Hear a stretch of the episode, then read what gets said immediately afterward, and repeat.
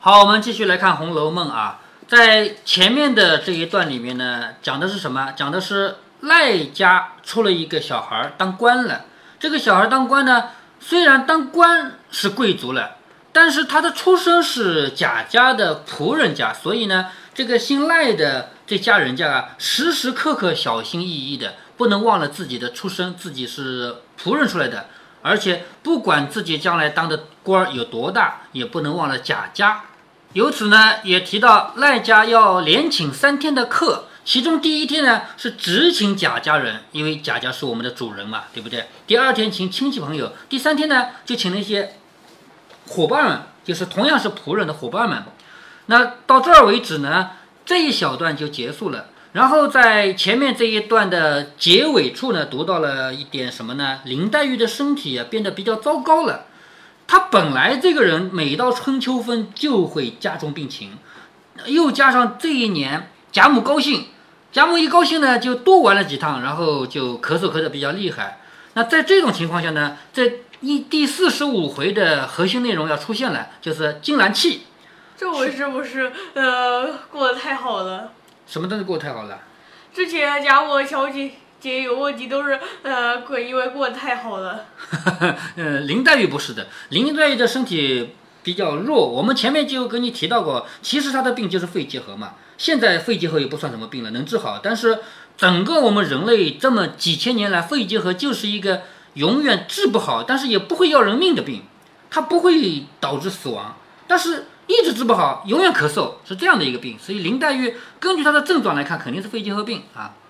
这一日，宝钗来看望她，因说起这个病症来，宝钗说。这里走的几个太医虽都还好，只是你吃他们的药总不见效，不如再请一个高明的人来瞧一瞧，治好了岂不好？就是虽然有很多有本事的医生给你看，但是都没看好，你不如换一个医生看看。如果看好了，不是很好吗？每年间闹一春一夏，又不老不小的，成什么？不是个长法。就是你如果一直治不好的话，一直这样病着的话，那那也不是个长法，不是个一直下去的办法。林黛玉说：“不中用，我知道我这个病是不能好的了。且别说病，只论好的日子，我能怎么情景，就可知了。就是不要说我现在这个病着的样子，就是我没生病的样子，我好的那个时候，我不也是比较弱吗？你看看那个就知道了。”宝钗点头说：“可正是这个话，古人说食谷者生，食谷就是吃五谷，我们吃的不都是五谷吗？对不对啊？”是吧？食谷者生，你素日吃的就不能添养精神气血，也不是好事。就是你平常吃的东西，你就只有一些比较简单的东西嘛。林黛玉叹道：“生死有命，富贵在天啊！这是古代人家的观念啊。我的生还是死，这是我的命运决定的。我的富贵呢，是老天决定的。所以生死有命，富贵在天，也不是人力可强的。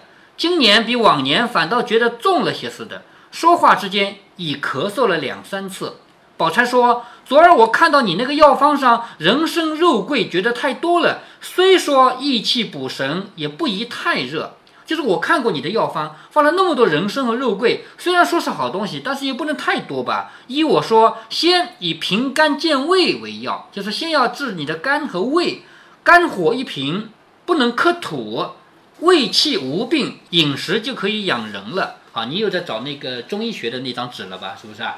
关于五行的，是胃属什么，脾属什么，对不对啊？五行的里面应该没有胃吧？肝属肝是木，是不是啊？查到了没有？肝是木。哎，肝是木，这里面没有胃，只有脾吧？脾是什么？脾脏这个东西看看就行了啊，它没有什么科学价值的。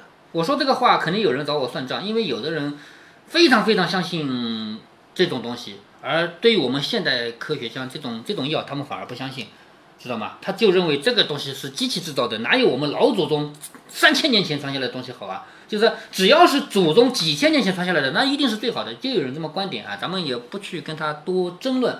但是我认为这个东西都是牵强附会，什么肝就是属于木啊什么的，都完全是附会啊。所以这里说，如果说你吃了点药，先把肝火平一平，那不能克土了。胃没有病了，胃没有病的话，那饮食就可以养你的身体了吗。每日早起拿上等燕窝一两，冰糖五钱，用银刀子熬出粥来。若吃惯了，比药还好，最是滋阴补气的。好，薛宝钗给他提了一个方子，说你要食补，不能药补，不要去吃药，你要吃好东西。吃什么呢？每天拿上等燕窝拿一两，再拿五钱冰糖来，然后熬粥。黛玉叹道：“你素日待人固然是极好的，然我是个最多心的。”只当你心里常奸，好什么意思啊？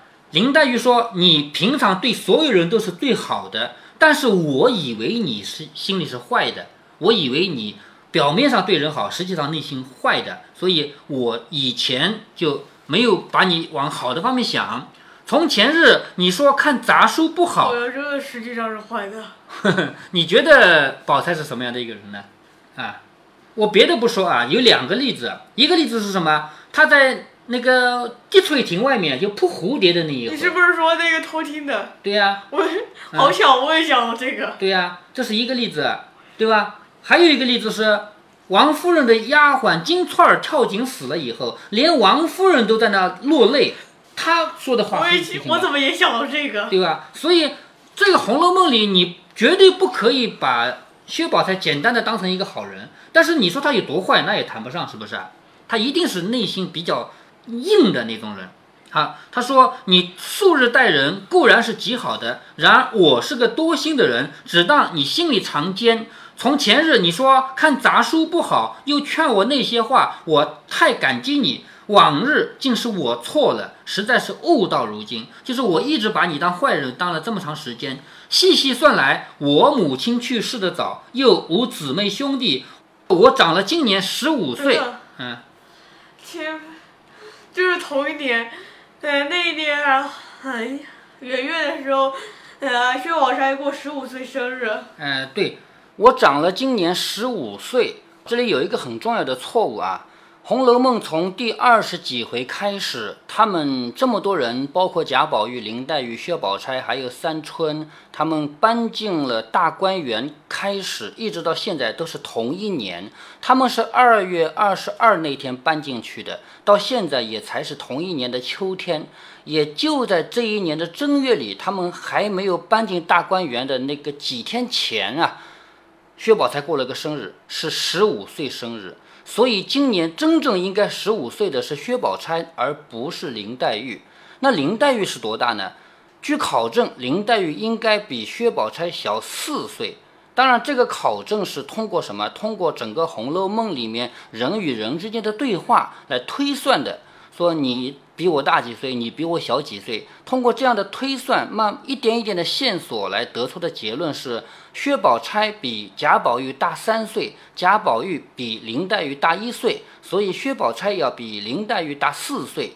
今年是薛宝钗十五岁的生日，那么林黛玉今年就应该是十一岁。在这里，林黛玉自己说：“我长了今年十五岁。”应该是作者曹雪芹写错了。好，我们前面提到过，这一年发生了这么多事情呢。同样是这一年啊，我们再来理一理啊。是元宵节，元妃省亲，然后呢，正月里袭人回去，然后呢，贾宝玉编了一个相遇的故事，然后呢，还有一个唐僧苏闹的事情，还有贾环赌钱赌输了以后耍赖，然后到了史湘云来了，接下来呢，贾宝玉。要史湘云来替他梳头，还惹得袭人生气。袭人一生气呢，贾宝玉跟袭人两个人互相生气。然后这是贾宝玉的第一次成长，他读《南华经》，领悟了道家的思想，这是这一年的事情。好，巧姐得天花，这个时候贾琏在外面跟多姑娘勾搭，是吧？这也是那个时候的事情。薛宝钗的生日是正月里，是吧？那么。就因为薛宝玉才生日那一天，他们看戏看完了以后说那个戏子长得像谁呀？有人不愿意说，有人不敢说，只有一个人说了嘛，对不对？就导致他们家又闹矛盾。然后呢，贾宝玉第二次成长，领悟了佛家的思想。然后到了猜灯谜了，猜灯谜的起因是什么？起因是宫里的这个元妃写了一些灯谜送出来，然后他们就都来写灯谜猜灯谜玩。然后就贾晴、贾云找工作，也是这一年。到了二月二十二日这一天，他们搬进了大观园，然后就发生了贾宝玉和林黛玉一起读《西厢记》的事儿，然后小红出场。小红这个人在《红楼梦》里的戏份也不少了，是不是啊？小红出场，然后贾环推那个灯，把贾宝玉的眼睛，呃，眼睛没烫到，把脸给烫了。然后马道婆跑过来呢，来到处骗钱，还把贾宝玉和王熙凤两个给弄得发疯了。然后呢，又发生了一件什么事呢？林黛玉被关在门外，然后第二天哭哭啼啼去葬花去了，是不是啊？芒种节那一天嘛，那一天薛宝钗扑蝴蝶，偷听了小红和坠儿的话。然后发生了一件什么事？他突然之间零点一秒时间就想到了一个脱身之计，把这个祸嫁到林黛玉头上去了。那天也是林黛玉葬花的日子。然后呢，贾宝玉被薛蟠约到外面去喝酒。哎，对，那就同一天。贾宝玉被薛蟠约到外面去喝酒，冯子英请客。然后贾宝玉和蒋玉菡两个人互相换了汗巾子。接下来呢，到清虚观打轿，是他们全家出动，是不是？排了几里路的长啊？那个是不是啊？到清虚观去打轿。贾宝玉收了一个麒麟，这个金麒麟和史湘云的金麒麟样子一样，就大小不一样，是不是？啊然后大一点，贾宝玉的大一点，可分出公母来了嘛？不是后来还有这句话的嘛？贾宝玉都是公的嘛？是吗？好，因为什么说贾宝玉是公的？对呀，贾宝玉自己是男的，所以他拿的麒麟也是公的啊。所以为了这个麒麟呢，林黛玉还生气，两两人这回吵架吵的是最厉害的，还记得吗？贾宝玉和林黛玉两人这回吵架，贾宝玉把自己的玉砸了，再拿东西去敲他，幸亏被人抢下来，否则的话真的会砸碎的。这次吵得最厉害的一次，这次还惊动了贾母啊、王夫人啊，然后又发生了金钏儿被赶走的事情。金钏儿被赶走的同一天，灵官在那反复的写一个强强强，是不是啊？呃，也是同一天，袭人被踢了，然后隔了一天吧，晴雯撕扇子。后来史湘云又来了以后，就两个金麒麟碰面了，是吧？然后金钏儿跳井呢，也就在那个时候。金钏跳井的那一天，就是被捞起来那一天呢，贾宝玉挨打。他挨打呢，因为几件事情结合在一起了，其中金钏儿的事也是原因之一。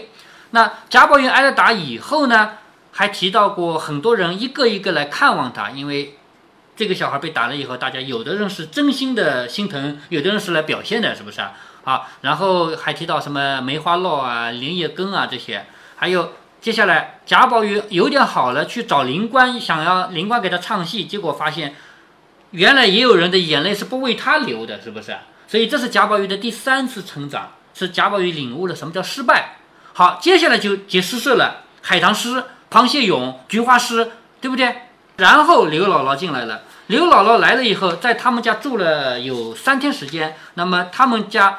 在逛大观园的过程中，有很多事情发生，比如说三宣牙牌令，还有去了那个陇翠庵，陇翠庵就不用讲了吧？啊，是不是？对啊，进去看龙。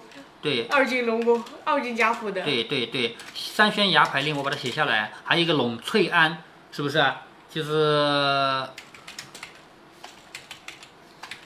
陇翠庵。陇翠庵里面是那个酒杯的事情，呃，茶杯啊，茶杯的事情，然后还有是刘姥姥睡在了喝了酒以后睡在了怡红院里面，是不是啊？好，这也是那一天发生的事情。再然后就到了什么了呢？就到了斩金庆寿和错土为香了。斩金庆寿，错土为香。然后就到了我们现在读的这里了，就是金兰契。好，我们继续往下面读啊。这里的年龄啊，我们再一次提一下。据别人考证，我没考证啊。据别人考证，现在十五岁的肯定是啊，这这个是肯定的，就是今年十五岁的肯定是宝钗，不是林黛玉，因为前面正月里薛宝钗刚过了十五岁的生日，那么。林黛玉接近几岁呢？据别人考证是十一岁，我没去考证，我也不知道是真是假。但是她不是十五岁，那是肯定的。这已经是好几年了。呃，十四年呀，因为现在贾宝玉啊，不是十十三年。那个上面记录的。